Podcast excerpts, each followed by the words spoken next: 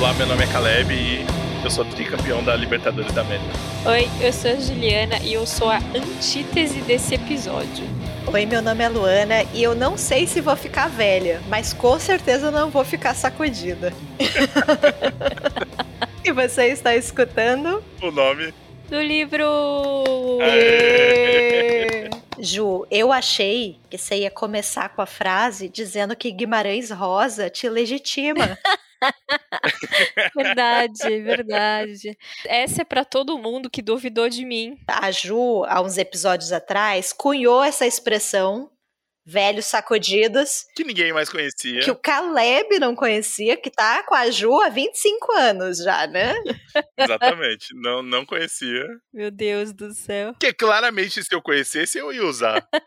Fizemos uma enquete no nosso Instagram para saber quem conhecia essa, essa expressão, velho sacudido. Ganhou não, Juliana inventou, essa expressão não existe. De forma esmagadora. De forma injusta. E aí, eis que a nossa ouvinte, a Daniele, a Dani, mandou uma foto de uma página de Guimarães Rosa. Grande Sertão Veredas. E ela era bonita, sacudida, mulher assim de ser. Então, assim, Guimarães já utilizava a expressão velho sacudido. Então é isso. No fim, a Ju tinha razão. Agora a gente que lide com o ego da Ju, dando carteirada do Guimarães. E eu não aprendi, eu não porque muitas palavras que, vocês falam, nossa, de onde você tirou isso? Eu aprendi lendo, obviamente, né? Eu só não lembro quando, onde. Mas essa eu não aprendi, essa eu não aprendi lendo Guimarães Rosa, porque eu ainda não li Grande Sertão Veredas. Eu aprendi com a minha família mesmo, com a minha mãe, com a minha avó. A sabedoria das ruas. A sabedoria das ruas, exatamente. Ou seja, olha como tá difundido. Não, então, porque é, é, só, só para só pra explicar um pouco melhor, é que assim, existem muitas interpretações de velho sacudido, né? As pessoas estavam pensando, tipo, ah, charmoso. Não necessariamente, é uma pessoa que tá com ânimo de viver, entendeu? Então, por isso que fala, é, é o, o, contexto. Vou dar um contexto. Aque, aquele senhor que vai nos bailinhos, né? Vai lá e dança. É um velho sacudido, né? É isso. Essas pessoas que têm. É tipo Cocum. É um bando de velho sacudido aquele filme. Vocês já assistiram Cocum, gente? Assistam Cocum, é um ótimo filme. Ele não passa, acho que mais na sessão da tarde, né? O VHS não, não roda não, mais. Não roda mais, né? Não, tem, não. não rebobinaram. Bom, atendendo a pedidos, então, a gente resolveu fazer aqui a nossa lista de velhos sacudidos. Vou deixar claro que a nossa linha de corte foi mais 60. E refletindo um pouco aqui sobre o caminho que a minha vida está tomando, né? Enfim, da idade já mais avançada, mas 60 não parece tão velho assim, sabe? Sabe quando você é novo e você, você olha uma pessoa de. Você é um pouco adolescente ainda, e aí você vê uma pessoa de 35 anos e você fala assim: nossa, essa pessoa já tá velha. Aí você chega em 35 e você percebe que não. É o adolescente que tá errado, né? Ô Caleb, antes da gente começar aqui o nosso episódio, você quer falar alguma coisa sobre o seu sábado? Você quer falar sobre como foi ser, ser velho sacudido no sábado? Pô, não, então, eu, a minha apresentação, desculpa aí para as pessoas que não teve a ver com o episódio em si, mas o sábado o Palmeiras ganhou do, de 2x1 do Flamengo, foi tricampeão da Libertadores. E eu, enfim, quase morri do coração, mas consegui sobreviver. E, e comemorei o gol do Daverson. Para quem não conhece o Daverson, recomendo procurar coisas sobre o Daverson. Mas para quem viu o jogo, teve um pequeno momento maravilhoso que foi o Daverson é, simulando uma falta, sendo que o juiz empurrou as costas dele, ele achou que fosse um adversário e caiu no chão para simular uma contusão, uma agressão. Melhor momento. Esse é o Daverson e, enfim, eu tô muito feliz. Assim, Isso resume. Fica aqui a nossa homenagem. Exatamente, assim, e, e agradecer aqui a Juliana publicamente, que ajudou no meu, como é que fala? Mandinga, na sua mandinga. Isso, isso. Eu ia falar, eu ia superstição, mas mandinga é mais bonito. E, e também ficou tocada ali com o jogo. Então agradeço aqui publicamente a Juliana. Quase tive um troço. Ela que me deu sorte. A Ju estava presente, né, no outro jogo, quando o Palmeiras também ganhou.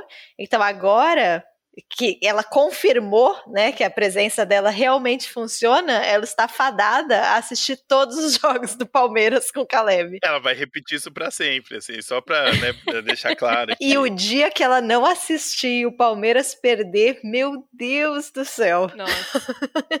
eu não vou ver esse dia, porque, né, só, né, eu sei que as pessoas vão falar assim, não, mas não é possível isso, mas é, o Palmeiras foi campeão da Libertadores de 2020 em 30 de janeiro desse ano e eu estava vestindo uma camiseta do Palmeiras de goleiro e, e uma bermuda jeans e assisti na casa da Juliana, com a Juliana, a cachorra da Juliana, que saiu comemorando comigo correndo em volta da casa. Então eu tive que recriar tal qual os jogadores do Palmeiras que foram, né, com o mesmo piloto né, que levou pro, pro Maracanã foi o mesmo que levou pro Uruguai, né? Então, só eu, eu tive que recriar um pouco do, do mesmo, né, para chegar o mais próximo do que eu posso fazer, né, como torcedor. Funcionou, Caleb, seu esforço valeu a pena. Funcionou, funcionou. Ganhamos de um time que foi melhor, que é melhor que o nosso no papel, mas enfim, graças a Deivinho. Chupa Gabigol. Chupa Gabigol. Eu só ficava pensando, meu Deus, tomara que o Palmeiras ganhe, senão como é que o Caleb vai gravar episódio na segunda-feira? Vai estar tá num mau humor, é, ou morto, né? Mas enfim. Eu tô tão feliz que ganhou. e eu pensava no Caleb e pensava no meu chefe. Meu chefe é palmeirense. Aí eu só pensava, ai meu Deus, segunda-feira ele vai estar tá puto, vai ser horrível. O bom humor é melhor, né? Tomara que ganhe. A gente tergiversou aqui do, do tema, né? Total, total. Vamos para a lista, então? Vamos para a lista. Mas vamos falar primeiro, a gente já falou, mas vamos só repetir o critério, é 60 mais. 60 mais. Precisa estar tá vivo. Esteja vivo, porque morto não pode ser sacudido. É. A gente já teve essa discussão nesse podcast. Mas tem um filme que mostra que sim, que é o Morto Muito Louco. mas ele não tem 60 anos. Eu acho que ele tem menos. Hum, já foi desclassificado aqui pelas regras, é... hein? Isso aqui é um programa sério. Para, para, pa, pa, pa, pa. Sabe que volta e meia a gente cita um morto muito louco aqui, né? Será que as pessoas sabem que é um morto muito louco? Claro que não, claro que não. A gente é muito é, é, afugenta jovem, né? A gente não coloca filmes, né, que sejam da realidade deles, assim, a gente... No High Match Mother eles fazem uma piada com isso, né? No casamento do Barney fazem um, cas... um morto muito louco com ele, né? Acho que ele bebeu demais e tal. Vai, é um pouco coisa de jovem, vai, ou não? Mas é muito, é muito triste quando você fala de um filme como se a pessoa conhecesse, né? Você faz a piada na empolgação, assim, ah, um morto muito louco. Aí a pessoa fala, o quê?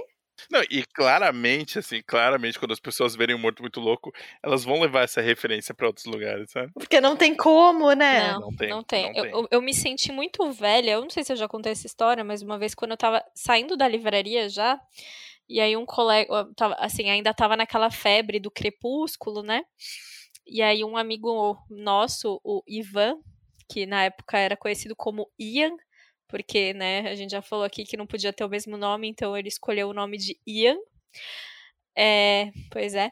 é e aí ele, ele, uma moça, uma menininha, assim, jovem, muito novinha, assim, falou assim, ah, eu queria um livro parecido com Crepúsculo. E aí ele foi apresentar o Entrevista com o Vampiro. Aí ele foi contando e falou, ah, inclusive, né, tem o filme com Tom Cruise e Brad Pitt. E aí ela, quem?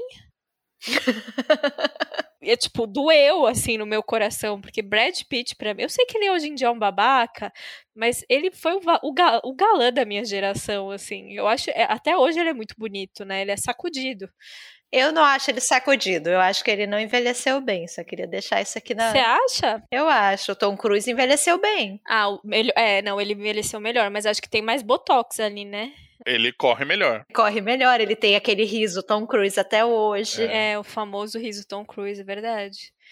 Mas eu, eu acho o Brad Pitt bonito ainda. Mas enfim, ele e o George Clooney eles têm a mesma idade. Só que tem uma época que o George Clooney parecia muito mais velho. Mas mesmo quando ele era o médico do Iar, ele parecia mais velho já, né? Ele era um velho bonito, bem sacudido, bem Bonitão, sacudido, mas... É. Galã, galã. Ele ficou grisalho muito cedo, né? Eu acho que ele ficou grisalho já, sei lá, 30 anos já tava grisalho, eu É acho. verdade. No 11 Homens, ele tá, tá, tá respeitável ali, tá sacudindo. Vamos continuar falando de belezas de atores bonitos? E, e os atores da nova geração? Aí eu já não conheço, entendeu? Tem que ser o Brad Pitt mesmo pra discutir, pra criticar aqui. Exato. Teve, teve um, um programa recentemente que chamava The Masked Singer. Não sei se vocês. É coisa de jovem isso.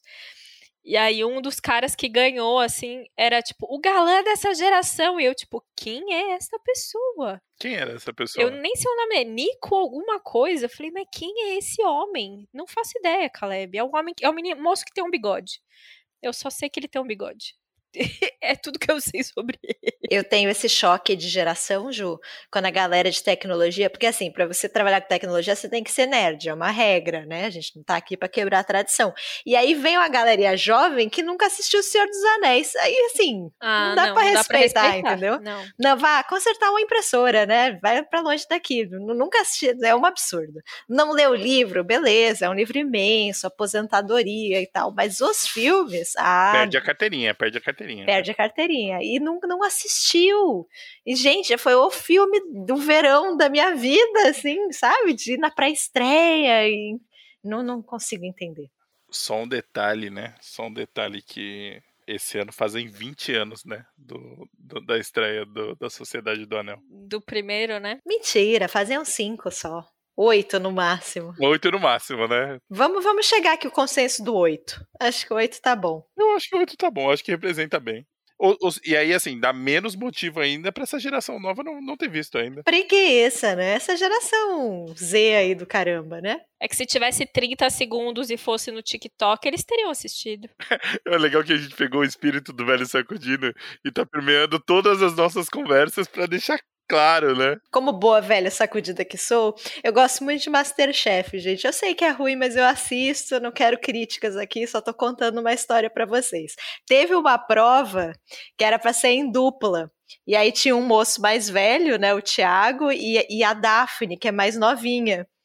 E aí eles tinham que combinar a decoração do prato. E aí o Thiago falou: não, como se fosse um relógio, pensa um relógio, é, uma hora, duas horas, pensa no ponteiro. E ela falou: não, eu não consigo pensar assim. E aí ele ficou puto. E aí ele falava: essa geração Z não sabe nem ver as horas, só vê horas no celular, não sabe mais o que é um ponteiro. então é isso, não assiste Senhor dos Anéis, não vê as horas, não paga boleto, é isso aí. Um abraço pra você, ouvinte jovem. Pô, mas o relógio, né? Que curioso. Eu sempre tive dificuldade de ver, de ver coisas no relógio. Até hoje eu, eu demoro um tempo pra fazer as contas. Porque eu sou de humanas. Mas, Juliana, não querendo fazer críticas, mas o relógio que tá na sua cozinha, ele é impossível de você saber. Porque ele é tipo um chefe apontando as horas e tem mais algumas coisas por trás, assim. Então, é muita poluição e não dá pra ver os ponteiros mesmo onde tá indo. E o da sala é em números romanos. Aí não precisa ter tão velho, né, Ju?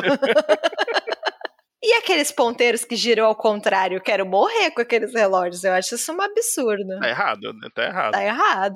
Ou aqueles que não têm números. Aí já é sacudido demais pra mim. Beleza, quando é seis horas. Mas quando é quatro, dá um, dá um problema ali. 4h35 é um horário impossível de ver, cara. Você não sabe. Você, você- tem que começar a fazer igual o Crocodilo Dandy, outra referência a filme velho, e ficar olhando pro céu, assim, pra saber o horário. Ele olhava pro relógio antes e olhava pro céu. Exatamente. Mas vamos à nossa lista, então. 60 a mais sacudido, é isso. 60 mais e sacudido. Exato. E vivo. E vivo. Essa, essa é a condição. E aí eu não pude escolher a Ursula Le Guin, queria só colocar aqui que era, ela era a minha velha sacudida favorita. Pô, ela era uma velha sacudida mesmo, né? Sacudidíssima. Só queria dizer que nessa, nessa lista, sabe quem entraria? Quem, Caleb? Neil Gaiman, 61 anos. Ó, tá no limiar ali, hein, Caleb? É, então. Ele e, e- Eu não sei se eu posso falar, acho que vocês vão falar porque eu coloquei lá, mas a Alison Bechdel, autora do Perigosas Sapatas, do Fan Home, do Você é Minha Mãe, tem 61 anos também, completados agora, dia 10 de setembro. Sacudidíssima. Enfim, quem que vai começar com o seu sacudido ou sacudida? Eu começo. Começa, Caleb. Eu vou começar com uma velha sacudida, que eu tenho que confessar que por um motivo eu não pensei em colocar ela porque eu achei que ela já não pudesse estar nos critérios aqui do, do, do, do programa, né? Sei que é horrível dizer isso. Fui até pesquisar, que é Alice Munro, né? Alice Munro, autora é, canadense, que, que está com 90 anos. E por que, que você não ia colocar ela na lista, Caleb? Porque eu achei que ela tinha morrido. que coisa horrível. Desculpa, Alice, desculpa. Mas é que recentemente morreram muitos autores mais velhinhos, né? Pô, e a Alice tá com 90, cara. 90 é uma idade já avançada, vai. Um abraço aí pra Alice, se estiver escutando a gente. Um abraço. Não, um abraço assim, meu. Mas é que tô colocando no velho sacudida. É, Alice Munro, que foi uma das. Né, ela ganha o Nobel de Literatura em 2013, né? Quando ela tinha 82 anos foi, foi uma das vencedoras com a idade mais avançada, né? É, Alice Munro, ela nasceu no Canadá, né, no condado de Huron, em Ontário, é, em 10 de julho de 1931, autora de contos, toda a obra da Alice são livros de contos. Eu já li algumas coisas dela, já li acho que três livros dela, é, os livros são publicados aqui pela. Tem livros pela Companhia das Letras e também pela, pela Biblioteca Azul da, da Globo, né? Eu vou dar um destaque aqui, porque eu, acho ela uma velha sacudida, já vi entrevista dela. Ela me parece ser uma pessoa muito legal, muito ativa, mesmo com, com a idade mais avançada. Ponto pro velho sacudido aqui nesse daqui. Eu acho que ela envelheceu muito bem. Ela é uma jovem mulher muito bonita e, e eu acho que ela, ela ainda tá inteirona. E eu escolhi para falar da, da Alice Munro. Eu, eu acho que eu já te, devo ter indicado algumas outras vezes o livro. É, é que tem, ele tem um título meio longo, que é Ódio, Amizade, Namoro, Amor e Casamento, que eu acho que ainda é o meu favorito dela. A Fugitiva tem momentos pesadíssimos também, mas eu vou indicar aqui O Amor de uma Boa Mulher, que eu acho que eu já até indiquei. Não sei se eu ou alguém aqui do, do podcast indicou originalmente, né, ele é de 1998, né? São oito contos que, que, que permeiam o livro. O primeiro deles, que é O Amor de uma Boa Mulher, é o maior, né? É o que tem uma narrativa mais longa, são, são quase 80 páginas, né? Dá para falar até que é quase uma novela, é, um pouco indo além daquela ideia dos, dos contos é, que a gente fica triste quando acaba, né? É uma narrativa, esse espe especialmente, a Alice tem um, uma característica que, que me impressiona, assim, me assombra, na verdade, que é a gente tem, eu tenho a impressão de que talvez a gente pudesse até fazer um episódio sobre livros de contos e às vezes as, as dificuldades que a gente tem para ler ou para se acostumar, porque acho que talvez a gente espera que seja sempre um pouco da mesma coisa, né? Assim, seja sempre bom ou tenha um, um, uma média, né?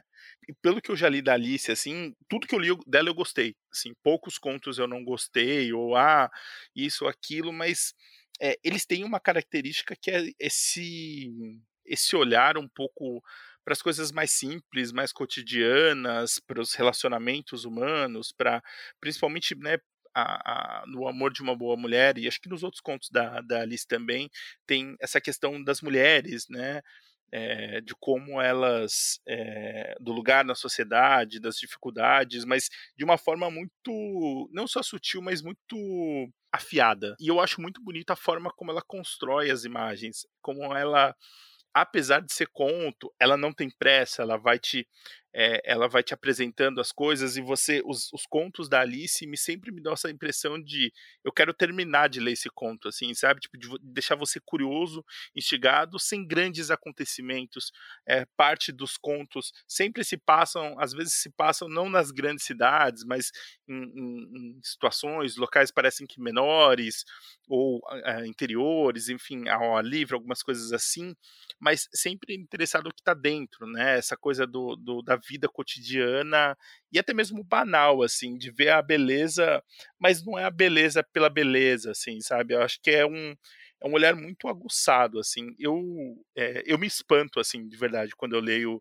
os contos da Alice Munro, porque eu acho um assombro, assim, sabe? Eu acho poucos autores de contos, pensando, né, que essa é a especialidade dela, conseguem me prender é, com tanta habilidade quanto ela. E eu não consigo explicar por quê. É curioso isso, né? Porque é, o, o Cortázar fala, né, que tem uma, ele tem uma ideia de que o conto ele te ganha pelo nocaute, né? Mas o da Alice nem sempre tem esse nocaute, né?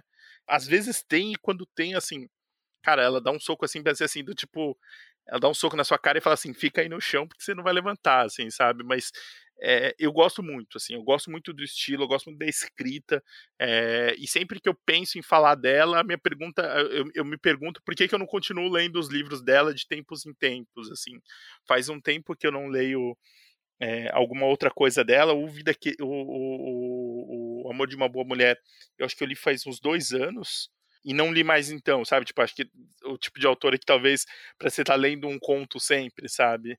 Enquanto eu falo e pesquiso para falar aqui com vocês da, da Alice Munro, eu me pego com essa assim, saudade de estar tá lendo os contos dela, sabe? Eu acho curioso, poucos autores me despertam isso.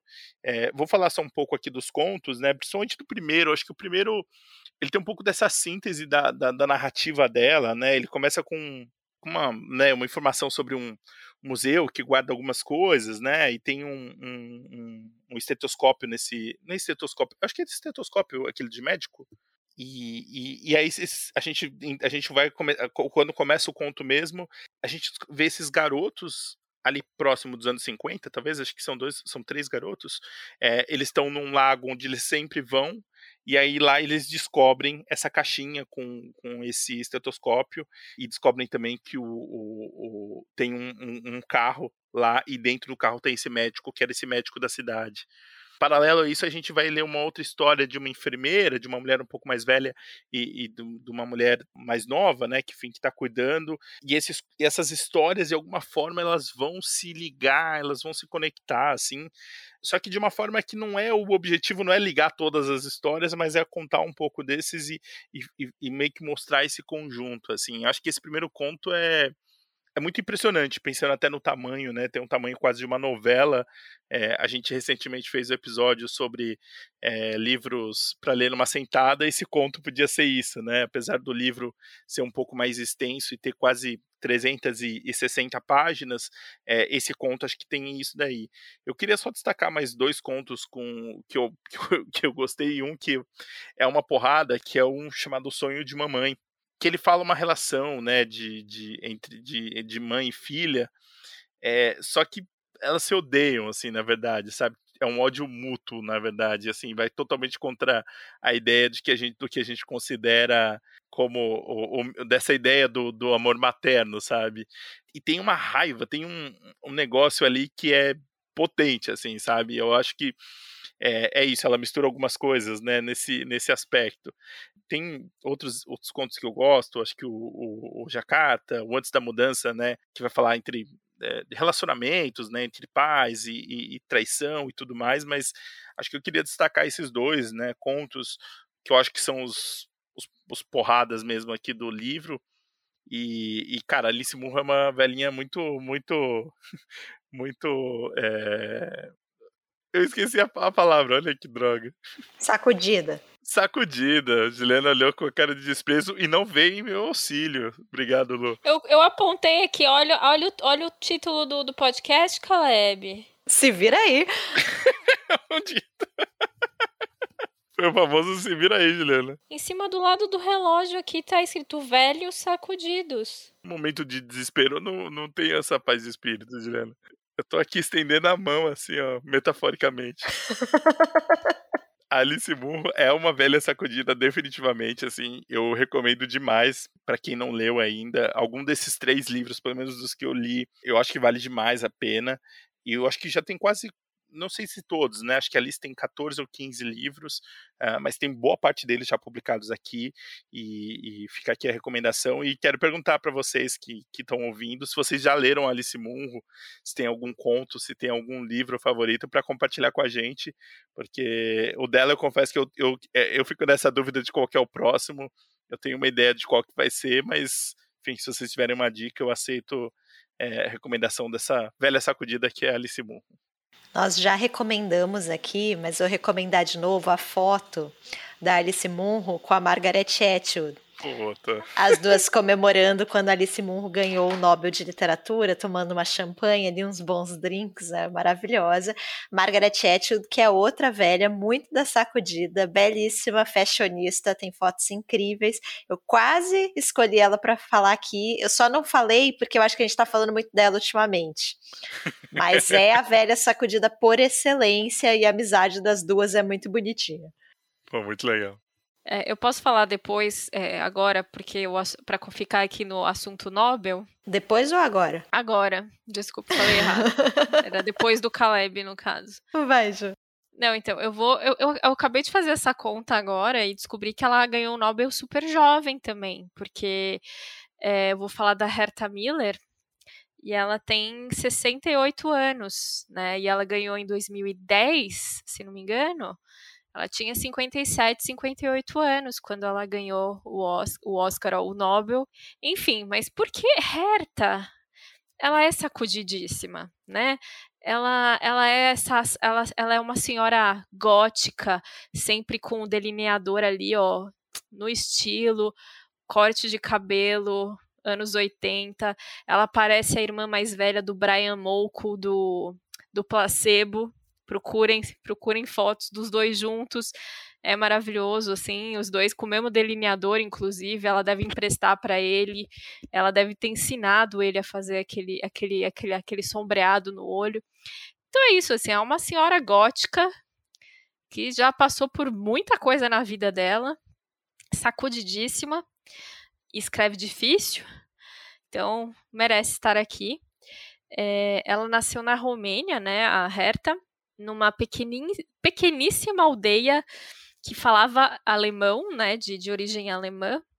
Então ela e ela só foi aprender romeno depois, sei lá, aos 18 anos, quando ela tinha que, sei lá, fazer faculdade, coisas assim. Então ela faz faculdade na Romênia, tudo. Acho que se não me engano de literatura, inclusive. A Romênia passava por um período de ditadura bem complicada. a polícia secreta eu não sei exatamente por qual motivo, ou só pelo fato dela ser universitária, mas persegue ela por muito tempo e, e tenta que ela vire espiã, né? Deles, né? O informante, no caso, não espiã, informante. E, e aí ela foge, né? Foge para a Alemanha, onde ela vive até hoje. E boa parte dessas histórias que eu estou falando aqui são coisas que ela conta nos livros dela, né? É, eu já falei muito aqui sobre o Tudo Que Tenho Levo Comigo, que é um livro que conta a história da mãe dela, né? Por, por ser dessa, de, dessa população alemã dentro da Romênia, no fim da Segunda Guerra, eles são levados a, a campos de trabalhos forçados, né? Isso é uma história real. E a mãe dela passou por isso. Então ela conta um pouco sobre isso nesse livro. É, mas eu vou falar então sobre um outro livro que eu li dela, que eu gosto bastante, que chama Fera Dalma, que também tem um pouco dessa, dessa questão de falar um pouco sobre a vida dela. Que é, uma, é um livro, ele é bem prosa poética, o que é curioso, porque eu não quase não leio prosa poética, mas é um livro que eu gosto. É narrado em primeira pessoa, ela está terminando a faculdade e ela tem uma amiga muito próxima é, que é a Lola, que também vem de uma cidade muito pobre, muito simples, né, lá do interior, e que uh, ela vai chegando à conclusão, né, com o fim da faculdade. Isso são as primeiras páginas, tá? Eu não estou dando nenhum grande spoiler. Ela chega à conclusão que se ela se ela não se casar ou uh, arranjar um emprego, né, ali, ali no, na cidade, é, ela vai ter que voltar para a cidade de, de, de, origem dela, né? Que era o que acontecia, né? Na Romênia, quando você não conseguia assim um, um emprego na cidade, você era designado, né? O governo te designava para alguma cidade, para algum vilarejo menor, enfim, para fazer alguma coisa mais estrutural, né? Algum algum serviço mais estrutural e tudo mais. E aí a Lola nesse meio, nesse desespero do tipo, eu não posso sair daqui, eu não quero voltar para minha cidade, ela acaba se matando, né? Nesse desespero, enfim, ela acaba se matando. E aí por conta desse desse acontecimento super traumático, né, a narradora e mais três personagens, que é o Edgar, o Kurt e o Georg, ou George, não sei, ele, eles ficam mais amigos ainda, né, porque era esse grupo, né, e aí com o fim da faculdade, de fato, ele cada um é designado para uma pequena cidade, para um trabalho extremamente braçal, né, então eles estudavam, não estudavam necessariamente aquilo que eles é para aquilo que eles eram designados e, e, e, tra e trabalhos muito desgastantes justamente para que essas pessoas elas meio que uma máquina de moer gente, sabe? Então, assim, vai te destruir de, algum, de todas as formas para que você não se rebele. Então, um deles vai trabalhar no, no matadouro, né? Então, o tempo todo, né, lidando com, essa, com, com um trabalho que se você for ler sobre sobre matadouros, é um emprego que tem muito, muitos problemas de pessoas com depressão, pessoas que, inclusive, alto, altos índices de, de suicídio, né? Porque é um trabalho pesado, querendo ou não. É, então, assim, cada um vai fazer, sabe? O outro vai para um trabalho, para uma, uma fábrica também lá no, no outro canto. E aí o, o livro ele vai contando a história, né, ao, ao longo dessa, da, da vida desses personagens, a partir dos momentos em que eles conseguem se encontrar, ou pelas cartas que eles vão trocando, né, de tentar, tipo, meu, vamos sobreviver e vamos, vamos ficar juntos de alguma forma. É, essa, essa, essa vontade de ir embora, né? Tem um rio que eles, eu não vou lembrar o nome do rio, mas que é esse rio que as pessoas atravessavam para tentar fugir. Então, esse rio é uma tentação constante na vida deles, de tipo, de tentar sair dessa vida, né? Então, vai, vai falando um pouco sobre, sobre todas, todas essas dificuldades, assim, é muito bonito, né? Porque é isso, assim, apesar de toda toda a degradação que a, que a vida deles vai passando, eles conseguem se manter unidos, eles conseguem né, ter esse laço de amizade e é uma forma até de eles se humanizarem, né? Porque realmente eram eles eram tratados, né, não só eles, mas assim, todos esses, esses empregados que, que eram designados a esses lugares, eles eram tratados de uma forma totalmente né, despersonalizante, vamos dizer assim. Então, dessa coisa né, que eu comentei, dessa máquina de moer gente mesmo, né? De te, de, de, te, de te tirar toda a sua, sua subjetividade, sabe? De, de, de, de, de ir atacando todas as suas seus gostos, as suas, né, e você simplesmente acorda e trabalha, acorda e trabalha, acorda e trabalha, e é isso é a sua vida. E aí o, o, o livro vai falando um pouco sobre como eles, com essa amizade, vão tentando manter algum tipo de, de humanidade mesmo, né? É, é, um livro que ainda está no catálogo, você consegue encontrar, ao contrário do tudo que eu tenho levo comigo. É, o, o Fera Dalma ele saiu pela editora Biblioteca Azul. Vale muito a pena. Eu acho que. E, enfim, os outros livros da. Eu sou bem curiosa para ler outras coisas da, da Hertel, já algumas coisas de ensaio, entrevistas e tudo mais. E ela é essa senhora sacudida que tem muita história para contar. É, e gótica suave, então a gente respeita e ganhou um Nobel aí, então é, acho que, que merece merece estar aqui nesse episódio. Velha sacudida gótica suave é boa. Hein? É porque é um plus, né? Aquele delineador dela é de causar inveja, gente. Só qualidades. E o seu, Lu? Eu escolhi falar para vocês sobre um velho sacudido, aqui para começar, que é o David Grossman, que está com 67 anos. Ele nasceu em 1954, né, em Jerusalém, um autor israelense. O livro dele me marcou demais, assim. Deixa eu falar um pouquinho dele, depois eu vou pro livro. Mas o David Grossman ele tem uma história muito interessante. Ele é filho de um homem que saiu da Europa fugindo, né, da, das perseguições antissemitas, foi para Israel. Era um bibliotecário então, daí vem o gosto do David Grossman pelos livros, né, o respeito que ele tem pelos livros. Ele se forma em filosofia, depois vai trabalhar como jornalista, e ele trabalha 25 anos como jornalista numa rádio, até que em 1988 ele fica puto porque algumas notícias são abafadas na Rádio Nacional. Dentre elas, a notícia de que a, algumas autoridades palestinas estavam reivindicando a criação de um Estado palestino. E essas notícias, elas não são vinculadas, ele fica muito irritado com isso e ele acaba pedindo demissão. E eu acho que ele é muito sacudido, porque ele é uma pessoa que sempre se posiciona em relação à política. Ele acha que a literatura, ela é uma força, uma arma política, Além disso, ele é um cara que fala muito sobre a questão do conflito Israel-Palestina. Ele é um pacifista, né, do, ao lado do, do Amos Oz, era um dos escritores que se posicionava ali a favor da criação dos dois estados, né, do Estado palestino, do Estado de Israel.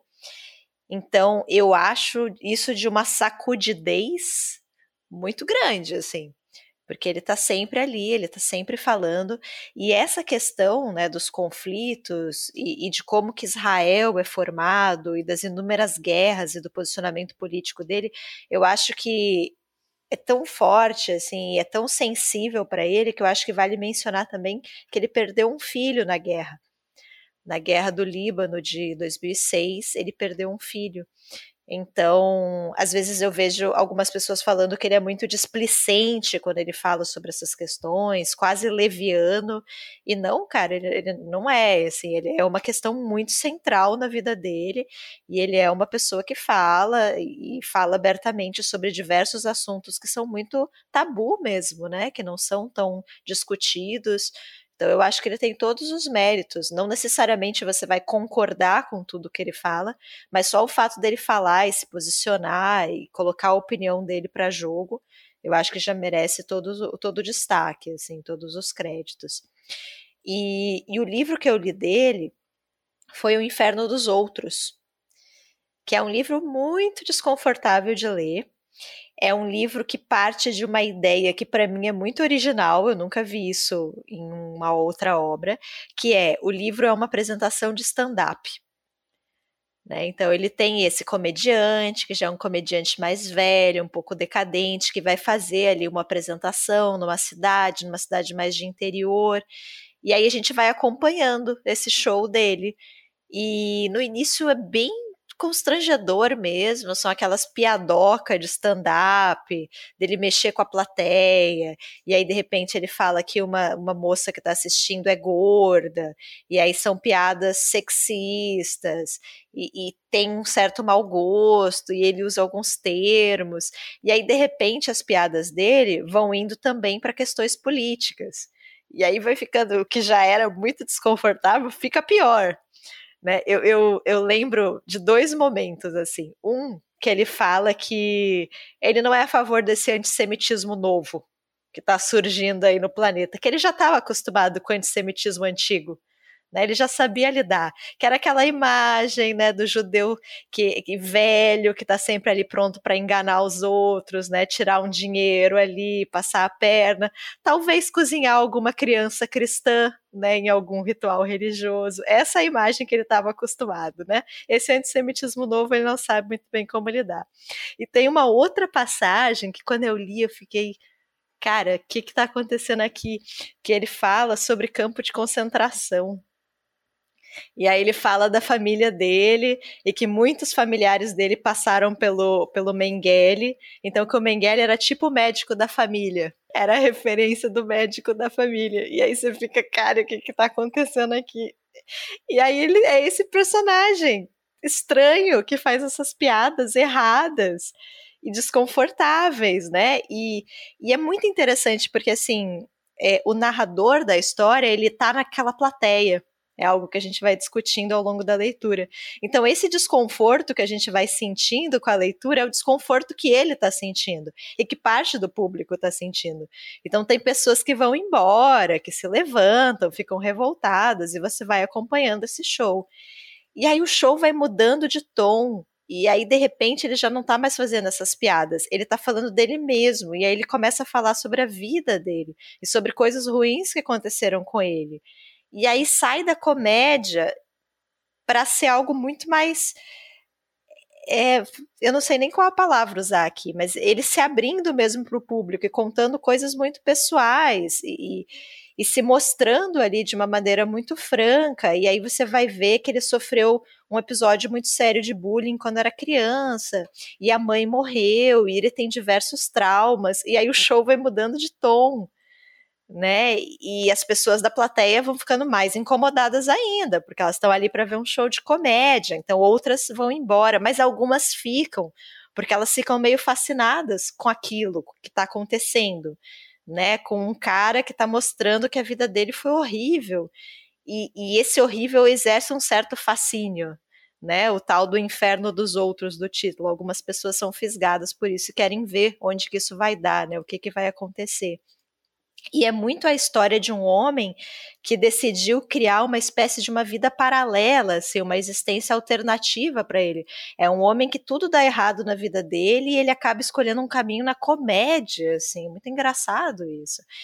E em algum momento essa farsa cai, assim. Quando você vive uma vida é, farsesca, a impressão que dá é que em algum ponto você vai ter a necessidade quase visceral de se abrir para os outros, de mostrar quem você realmente é e o que, que você pensa. Então, é um livro muito único, assim, muito estranho, muito desconfortável, mas que eu li e me marcou demais, assim. Eu lembro que na época eu nem conseguia escrever resenha, eu não sabia o que falar sobre esse livro, eu não sabia o que tinha acontecido ali, mas foi uma leitura muito importante, assim, para mim. Eu gostei muito desse livro. O Inferno dos Outros, né, do David Grossman. Ele venceu o Booker International Prize em 2017, né, o livro foi lançado no ano anterior, em 2016. E eu acho uma voz muito interessante, assim, de verdade. É, eu acho que é um contraponto muito bom ao, ao Amos Oz, né, que é talvez a figura mais conhecida da literatura israelense, né, pelo menos dessa geração um pouco mais nova. Não por eles falarem coisas opostas, pelo contrário, eles são muito alinhados nas ideias, me parece. Mas eles têm formas muito distintas, né, de abordar os temas e falar sobre o mundo e falar sobre os acontecimentos é, e como certos acontecimentos viram entretenimento e na verdade chocam ou então deveriam chocar muito mais do que de fato nos impactam. Ele tem uma escrita muito diferente, assim, e, e muito desconfortável. Acho que essa é a palavra que eu uso para o livro dele, assim. Mas é tudo estranho, assim, é isso. É um livro que é um show de stand-up, são umas piadas muito erradas, que de repente não são mais piadas e é a tragédia de um homem. Então é um livro que eu gostei muito, assim, queria recomendar aqui para vocês.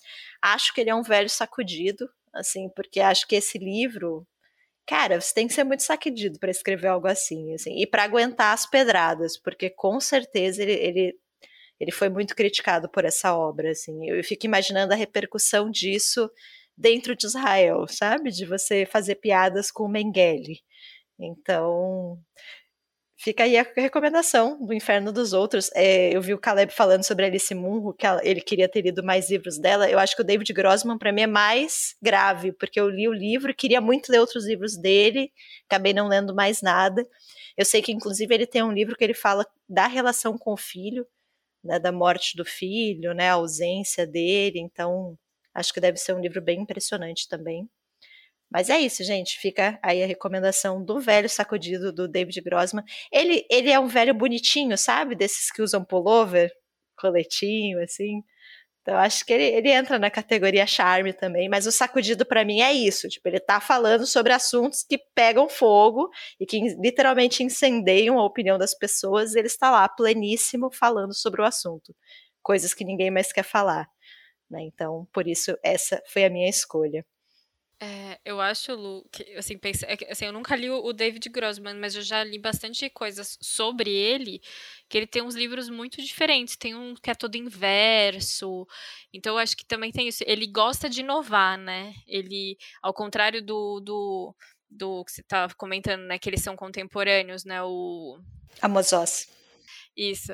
É, o Amos Oz, o Amos Oz era assim, não tô falando que os livros eram ruins, até agora tudo que eu li dele eu gosto, mas assim, do Amos Oz, no caso, né? Porque do David Grossman eu nunca li. Mas de ter, de, dele sempre pensar uma forma diferente de contar a história, ele tá sempre nessa busca mesmo, né? De, de, de, de inovar de alguma forma. É, ele tem um livro, se não me engano, sobre a história de Maria, se não me engano, que foi um puta escândalo. Faz, isso foi logo, foi depois desse que você falou, né, do Inferno São os Outros, ele fez um sobre, que ele fala um pouco sobre, se não me engano, a vida de Maria. Não, não, não lembro exatamente, mas eu, eu lembro que causou um baita escândalo, assim. Gosta de causar. Gosta. Sacudido. Sacudido, porque tem que ter, tem que ter paciência para causar, né? Às vezes você até vê a treta, mas você fala, ah, não vou entrar, hoje, hoje meu voto é não. E ele não, ele tá lá, com a gasolina na mão, né? Exatamente. Eu acho engraçado, só uma última curiosidade, que esse livro, é ele que escolheu o título em português, O Inferno dos Outros, que, que é uma referência ao Sartre, né, e tal. Mas o título original é uma piada. Se eu não me engano, é o cavalo entrou num bar e é uma piada que, segundo ele, existe em muitos idiomas. A mesma piada. Você conta em inglês, você conta em alemão, mas aqui no Brasil não tem essa piada. E aí eles tiveram que inventar um título diferente, porque o cavalo entrou lombar não faria sentido, ninguém iria dar risada, não iria funcionar aqui. Oh, mas, mas é irônico, porque assim, o inferno são os outros, não me, não me atende a uma piada. Não me remete a uma piada. Né? Assim, eu entendi a ideia, mas assim, Pô, o do cavalo me parece do tipo. É uma, é, nitidamente ele tá fazendo paródia com uma piada, né? Curioso, né? Sim. É um, é um cavalo. Eu não sei se eu vou lembrar da piada, mas é tipo assim: um cavalo entrou num bar, aí pediu uma bebida, aí bebeu, aí pagou, e aí se despediu do, do barman e foi já saindo. E aí, quando ele tava quase saindo, o barman chama ele e fala: Ô, oh, peraí, o que que tá acontecendo aqui? É, como assim? Eu nunca vi um cavalo falar. E aí o cavalo olha para ele, mas também com o preço da bebida nesse mar você nunca mais vai ver. e é essa piada. Desculpa, gente, o meu, meu, meu, meu, meu timing de humor não é bom.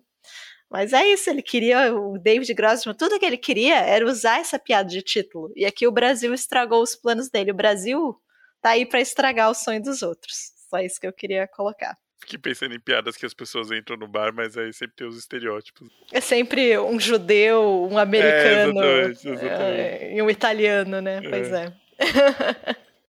e você, Caleb, qual a sua segunda escolha? Ó, a minha segunda escolha é, é um velho sacudido, que é o Benjamin Aliri Sainz. O, o, o Benjamin, ele tem 67 anos. É, eu acho que ele é um velho sacudido, porque ele escreve livros para jovens e é difícil escrever livro para jovens e emocionar os jovens. O Benjamin, para quem não, não, não ligou o nome ao, ao, ao livro, né, o autor ao livro, é o autor do Aristóteles e Dante, e Dante é, descobrem né, o, os segredos do universo. Acho que esse é o livro mais famoso dele.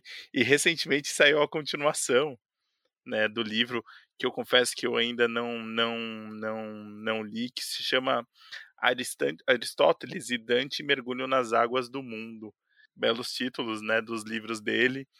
É, eu coloquei ele aqui, primeiro porque assim, ele é um velho muito simpático, eu acho ele muito bonitão. Ele tem, como eu falei, 67 anos. Eu, le eu lembro de ter visto vídeos dele conversando e, e dando entrevistas e achei ele um, um encanto, assim, achei ele um charme. É, ele teve numa flip-hop há muitos anos atrás, quando a gente fazia esse tipo de evento presencialmente. É, e eu sei que o, quando ele teve né, na, na Flip Hop, é, foi muito emocionante, né? Para quem um pouco da história do, do Benjamin eu não sabia, né? O que eu sabia só seguindo aqui a, a orelha, a famosa orelha de biografia do, do autor aqui, é que ele nasceu no Novo México, né, nos Estados Unidos, e que foi é, que é chefe de departamento da escrita criativa na Universidade do Texas em El Paso, né? E hoje ele só está escrevendo, né? E era isso que eu sabia dele. E, e aí, vendo um pouco né, sobre essa, essa vinda dele da, da Flip Hop, é, eu descobri que o, que o Benjamin é, ele tem um passado enfim, complicado, né? Ele, ele sofreu, ele foi abusado sexualmente quando era criança, ele fez parte de missões na África, como padre, né, ele passou mais de 20 anos casados, né, com uma mulher e, e, ele só conseguiu se assumir, só conseguiu, né, só se assumiu é, como gay depois dos 50 anos. Então, é, tem uma, uma, longa história e, e, e, às vezes é difícil a gente não relacionar um pouco dos livros, um pouco da história com a, com a biografia do autor, porque quando eu penso no, no, no, Aristóteles e Dante, eu penso muito sobre. Eu não é esse livro que eu vou falar, mas eu, é sobre. Às vezes a gente não se acha digno do amor, né? E, e, e o Aristóteles e o Dante é, tem muito disso, né? É muito bonito como ele vai construindo essa, essa ideia, enfim, vai desenvolvendo, né?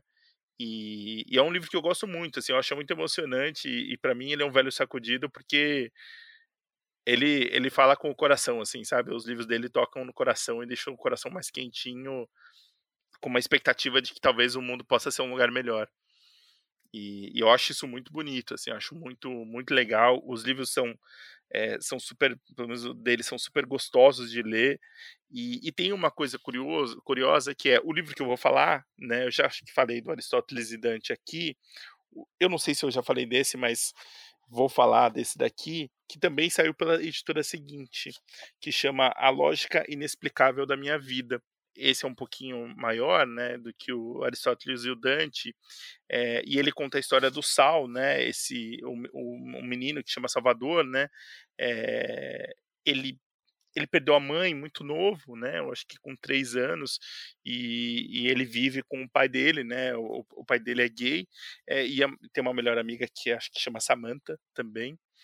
E, e o livro, assim como os, o, o, Aristóteles, é, se passa nessa adolescência, que é uma época turbulenta e difícil, né? E ele está nesse momento de descobertas, e logo no, no, no primeiro dia, né?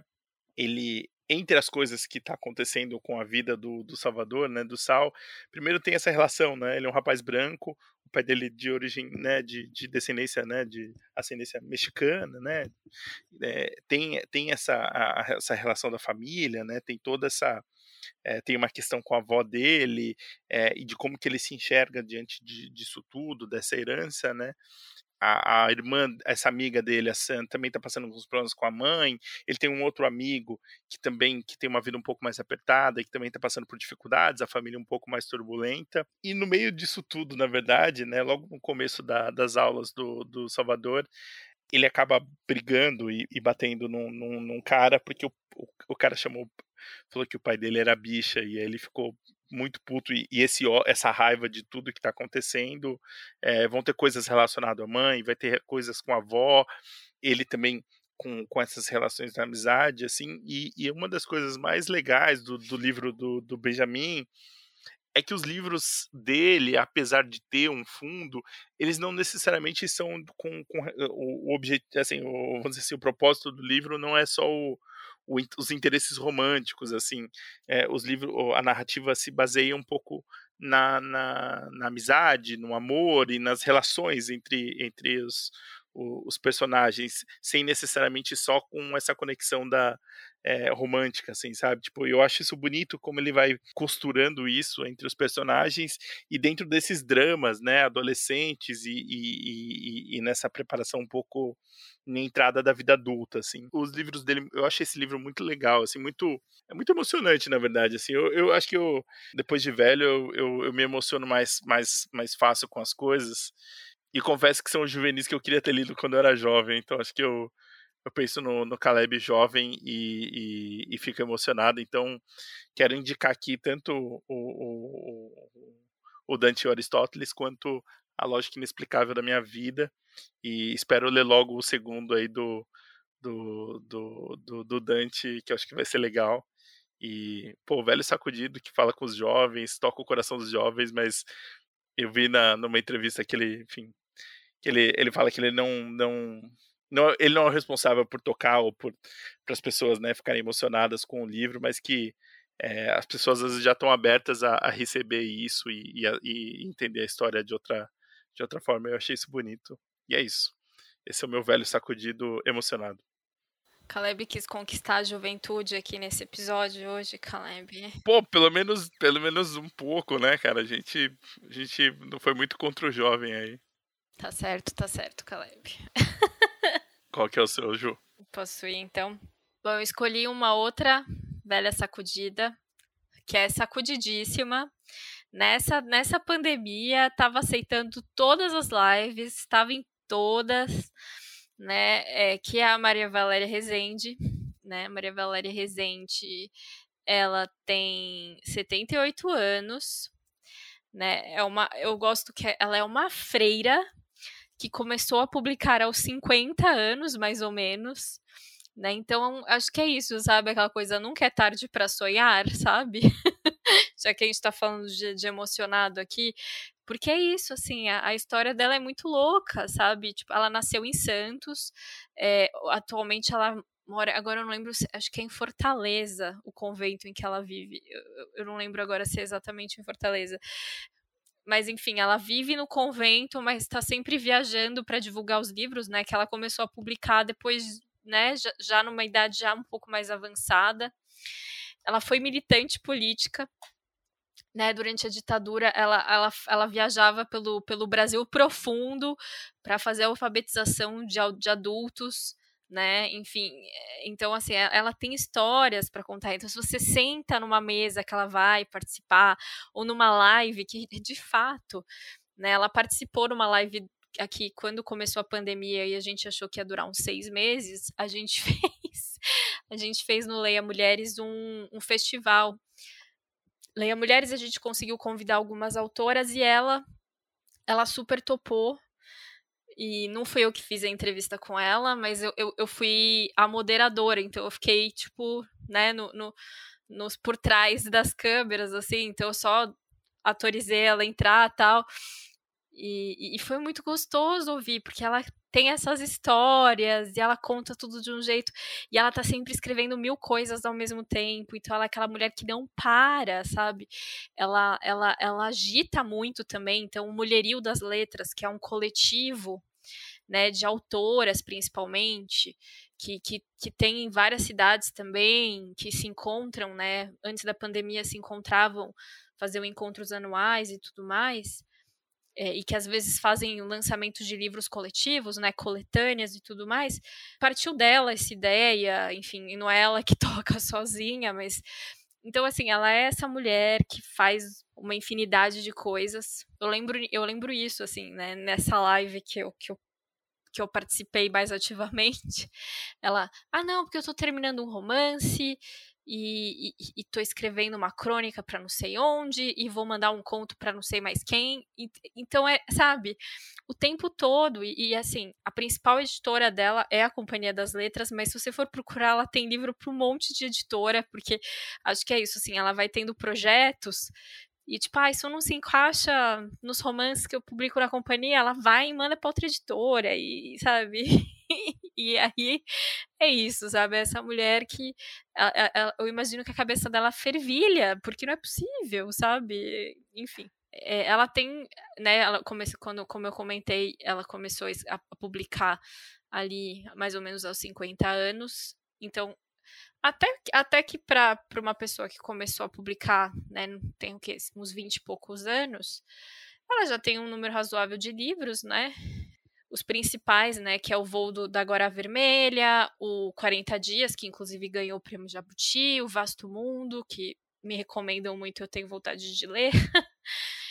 é, enfim, mas eu vou falar um pouquinho sobre Os Outros Cantos, que é um livro de 2016, que é justamente é, um pouco baseado, não é uma autobiografia, não é auto, acho que não é totalmente uma autoficção, mas tem um pouco da história dela, né, nesse livro, que é a história da Maria.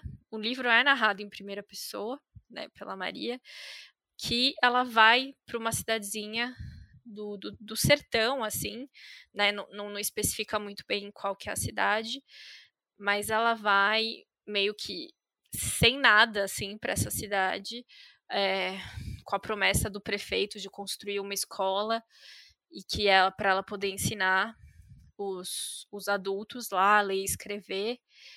É, isso se passa durante o período da ditadura militar. E, e aí ela vai tentando né, fazer o que ela pode fazer sem, sem a estrutura, porque quando ela chega lá, ela se dá conta de que as pessoas elas estão totalmente necessitadas não só de educação, mas de uma série de outras coisas, né? Porque é aquele lugar esquecido.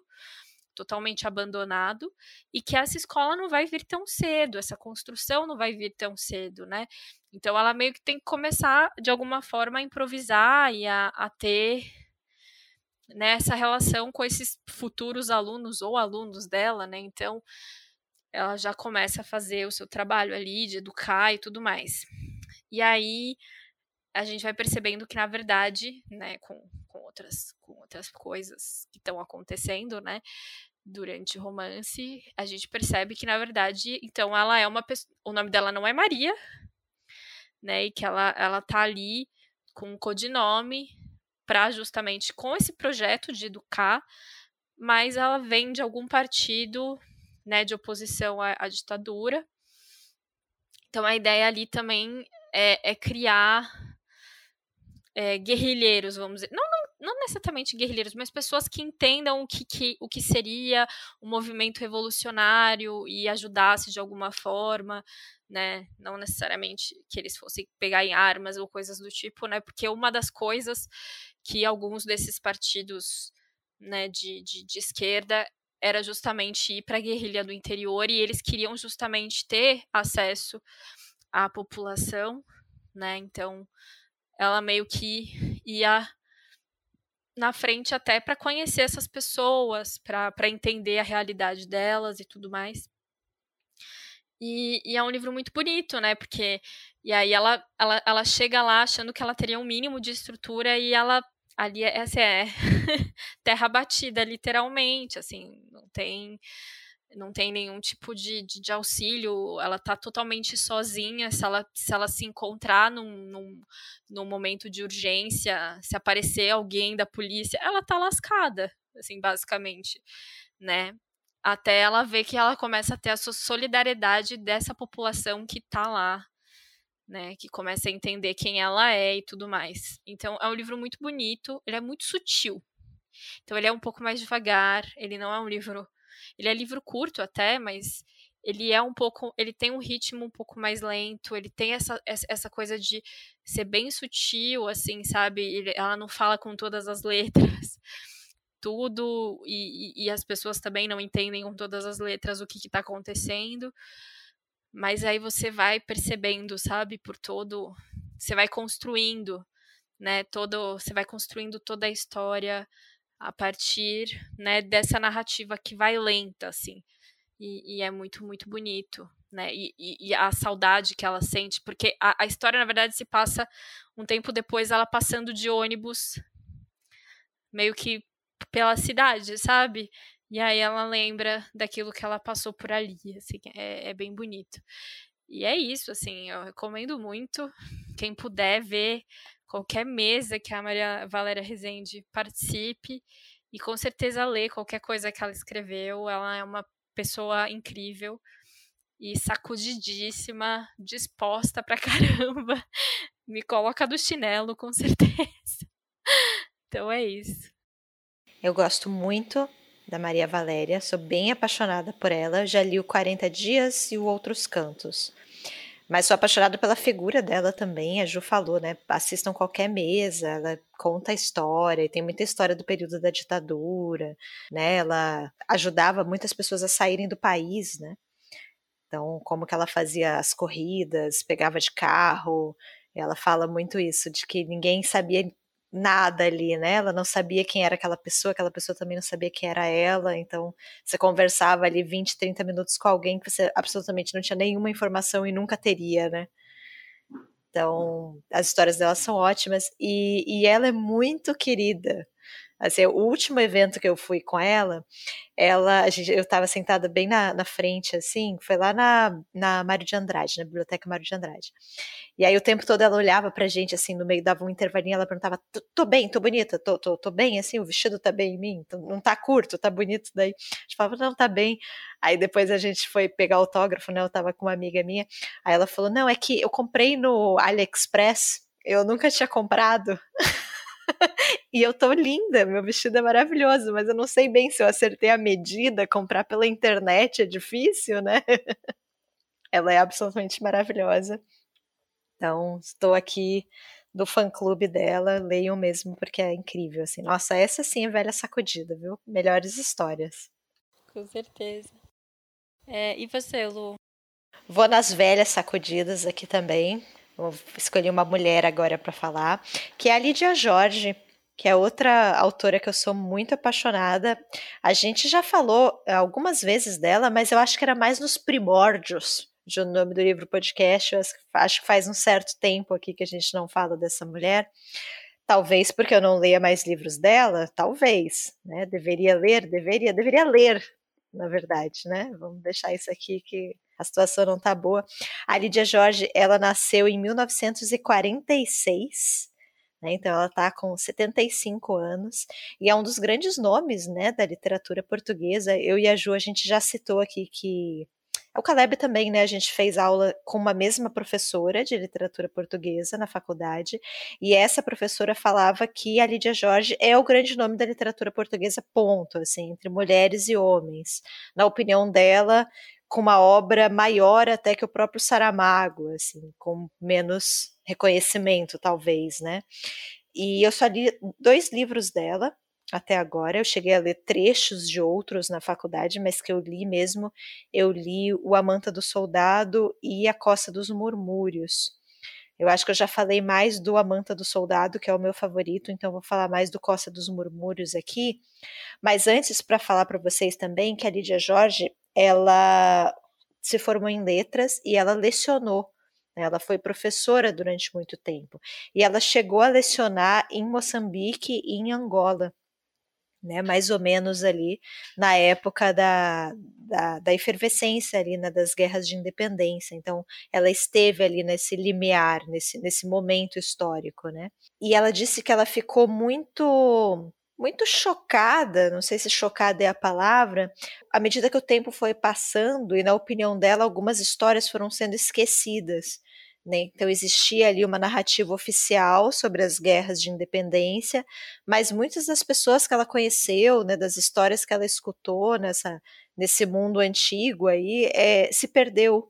E ela achava isso muito triste, assim, ela achava que deveria existir algum tipo de pluralidade de vozes, assim, algum outro tipo de narrativa para se contrapor à narrativa oficial, né? E a literatura dela veio muito nessa, nessa ideia, né, nessa perspectiva, nesse movimento de talvez criar ali um pouco de ruído, de trazer um pouco de narrativa para as pessoas comuns, para esses personagens que ela foi encontrando né, ao longo da vida.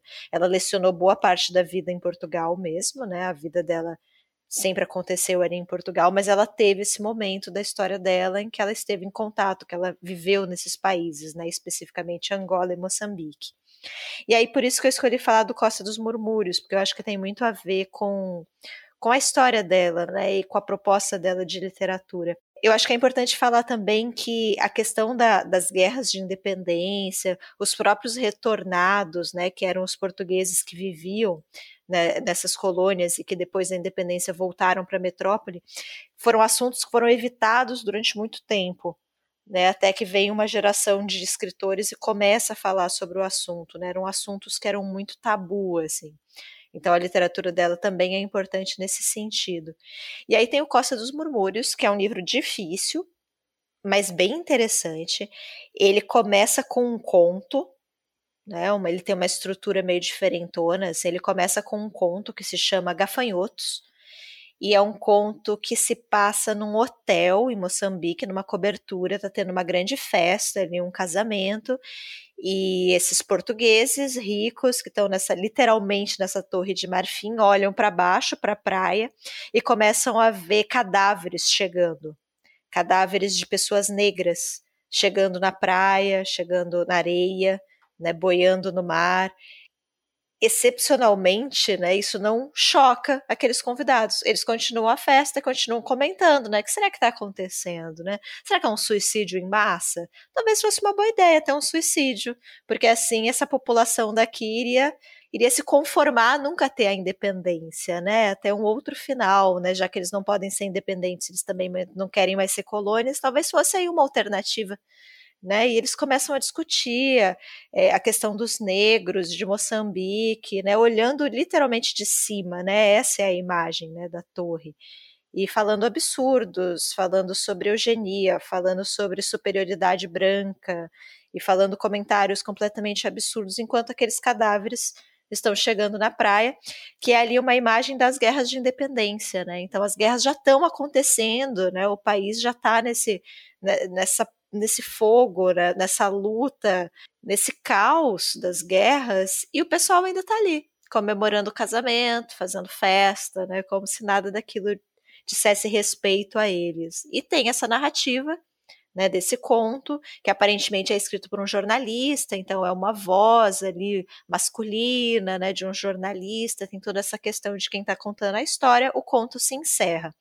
E aí depois vem o romance em si, que vai revisitando o que a gente já viu no, nesse conto inicial, né, nos gafanhotos, só que dessa vez é uma mulher, a Eva, que era a noiva, né, e ela vai contando essa história e vai questionando vários pontos, né? Mas será que aconteceu assim mesmo? Eu lembro diferente. Esse personagem aqui que você não colocou na história, eu acho que ele era importante. Então é como se ela estivesse dialogando com essa voz oficial e contando a versão dela da história.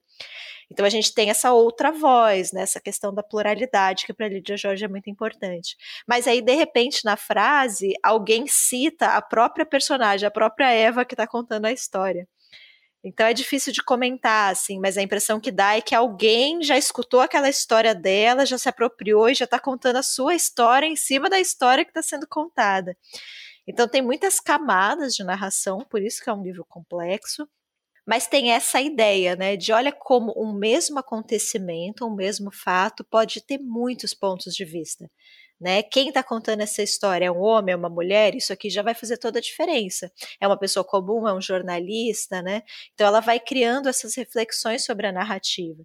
E o fato dela colocar essa, essa narrativa na voz de uma mulher também é muito importante, né? Porque naquele contexto ali colonial, as figuras eram mulheres muito acessórias, né? Elas não tinham voz, elas não participavam, claro que participavam, mas assim, oficialmente elas não eram as pessoas, as, as figuras de destaque, né, na, na, política ou na tomada de decisões. Então, a Lídia fala sobre isso também, né, que isso também vem de uma vivência dela nessas colônias, quando ela ficava nesses hotéis, né, e ia conversando com essas esposas que ficavam esperando os maridos, então ela tenta trazer de alguma forma ali um protagonismo feminino que praticamente não existia né, naquele momento. Então, assim, é uma literatura bem desafiadora, difícil, mas que eu gostei muito, assim, foi um livro que eu fui muito devagar, eu avancei muito devagar, mas que quando eu terminei eu fiquei nossa, aconteceu uma coisa interessante aqui na minha cabeça. Deixa eu, deixa eu retomar essa história, deixa eu pensar um pouco a respeito.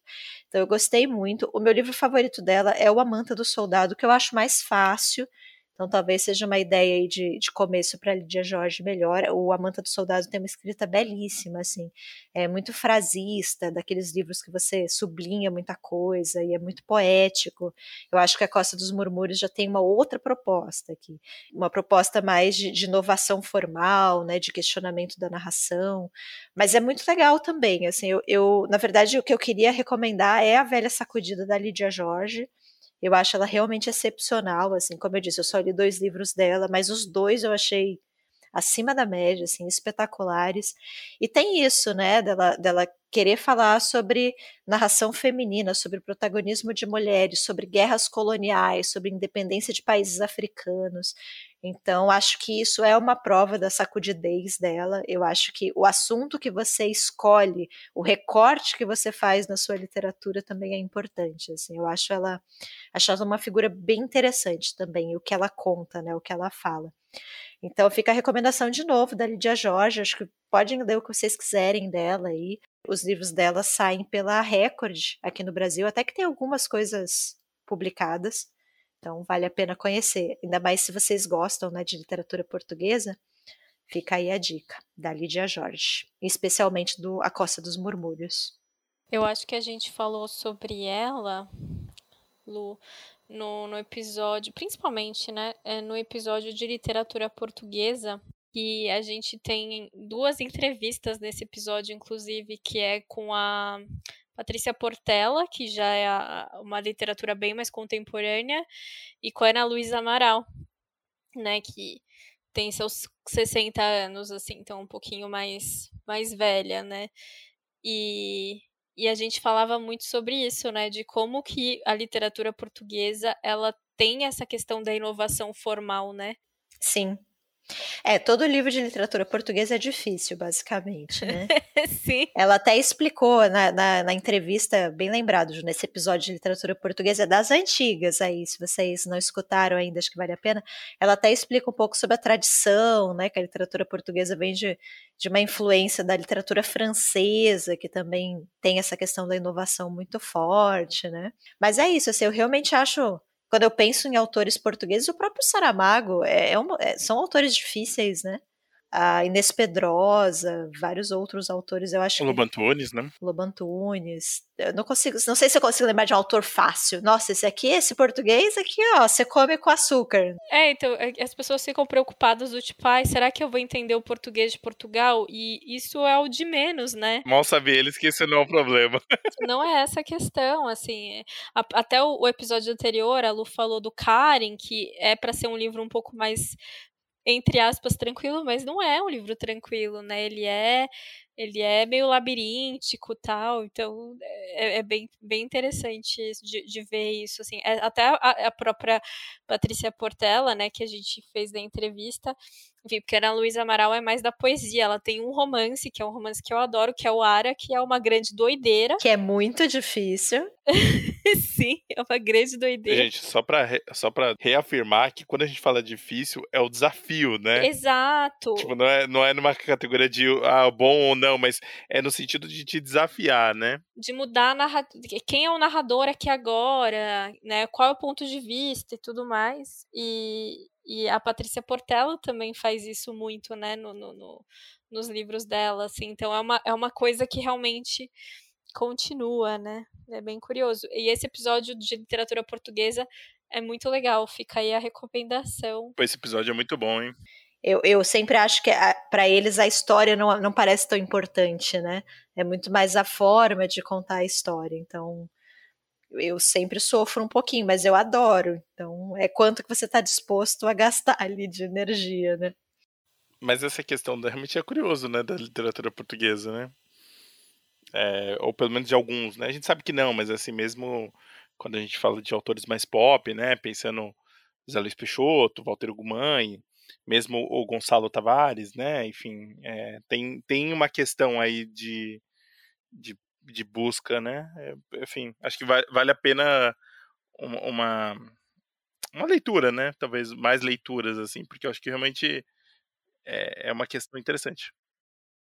Só queria dizer só que a minha relação com Portugal hoje se restringe é, a Inês, né? Do Inês Books, que a gente conheceu no YouTube, e, é claro, Abel Ferreira. Eu, eu amo você, Abel Ferreira, técnico do Palmeiras português. Vocês acharam que não ia ter link aqui com, com o Palmeiras? Desculpa, gente. Vocês estavam falando uma série de Portugal, eu só pensando assim, eu, eu tenho que mandar um que eu amo, que eu amo Abel Ferreira. Fechamos então, mas contem aí pra gente qual que é o seu velho sacudido do coração.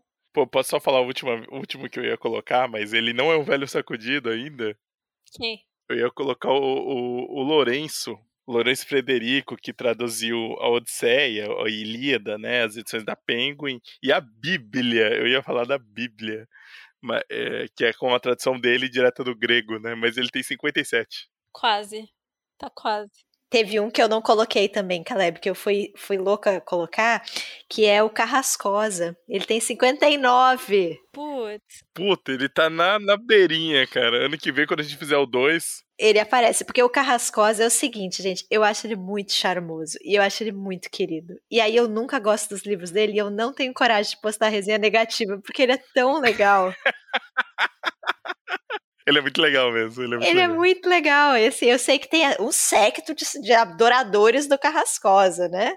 Caderno de um ausente. Infelizmente, não foi para mim, gente. Pô, eu gosto, eu gosto, eu gosto. Eu não gostei, mas aí, ah, eu fiquei lembrando dele, assim, aí não consegui, gente. Não tem resenha no meu canal dele. Porque ele é um velho muito sacudido aí. Ele, ele é um velho sacudido. Eu fiquei intimidada com a sacudidez dele, entendeu? É, ele é um velho sacudido mesmo. Com certeza. E queria falar também, gente, que este é o quase que o último episódio desse ano aqui, de listas aleatórias, pelo menos. Pô, cara, Verdade. vocês não sabem como foi difícil chegar até aqui. Ó, esse ano, para adiantar para vocês aqui as pautas, hein? Nossos temas aqui. A gente ainda vai ter um nome do leitor com Caleb, se Deus quiser. Ha! Se a sorte permitir, se o destino assim quiser. E aí a gente vai ter as nossas listas de melhores livros. Aguardadas listas. Melhor episódio, parte 1, parte 2. Né? Melhores episódios. Né? E aí acabou já, gente. Acabou 2000 e- esse ano da peste aqui, 2021.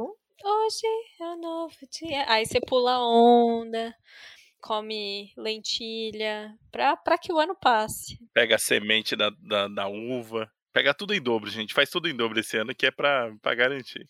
E falar também que a gente vai ter, se tudo der certo, se os deuses permitirem, esse episódio saindo dia 3, né, sexta-feira, que é o dia da nossa live. Então, se você está escutando na sexta-feira, assista o nosso canal de YouTube, o nome do livro podcast, vai ter a nossa live. E a gente vai compartilhar mandingas de, de ano novo aqui. A gente já se comprometeu no episódio passado, vai ter simpatias, simpatias pro ano acabar. É tudo, tudo que a gente quer, tudo que a gente espera. Confesso que já vou me dar por vencido, já vou me dar por feliz se isso acontecer mesmo. Caleb, você é campeão da Libertadores, seu ano nem foi ruim, Caleb. Pô, pô, Lu, ó, eu confesso que. Vou deixar pra lá, mas assim, vocês não, fazem, vocês não têm ideia do quanto, que- de quanto que eu vi de, de. Eu coloquei até narração já que eu já vi, eu já vi em outro gol em outro idioma, eu já vi gol com medo, já tenho figurinha do Daverson fazendo a piscadinha dele no WhatsApp. Tô com tudo. Então, parabéns aí pros palmeirenses, pros flamenguistas. Vão ter outros campeonatos aí. Vão ter outros campeonatos. O time de vocês é, o time de vocês é bom, né? que vez vocês estão aí. Um beijo pra todos os flamenguistas, menos o Gabigol. Menos o Gabigol. Que com certeza escuta esse podcast. Exatamente. Boa, cara, tenho certeza, tenho certeza. Ó, só queria dizer que o moleque inseto tava feliz lá, pulando, andando de skate no, no, no, no- no- na premiação.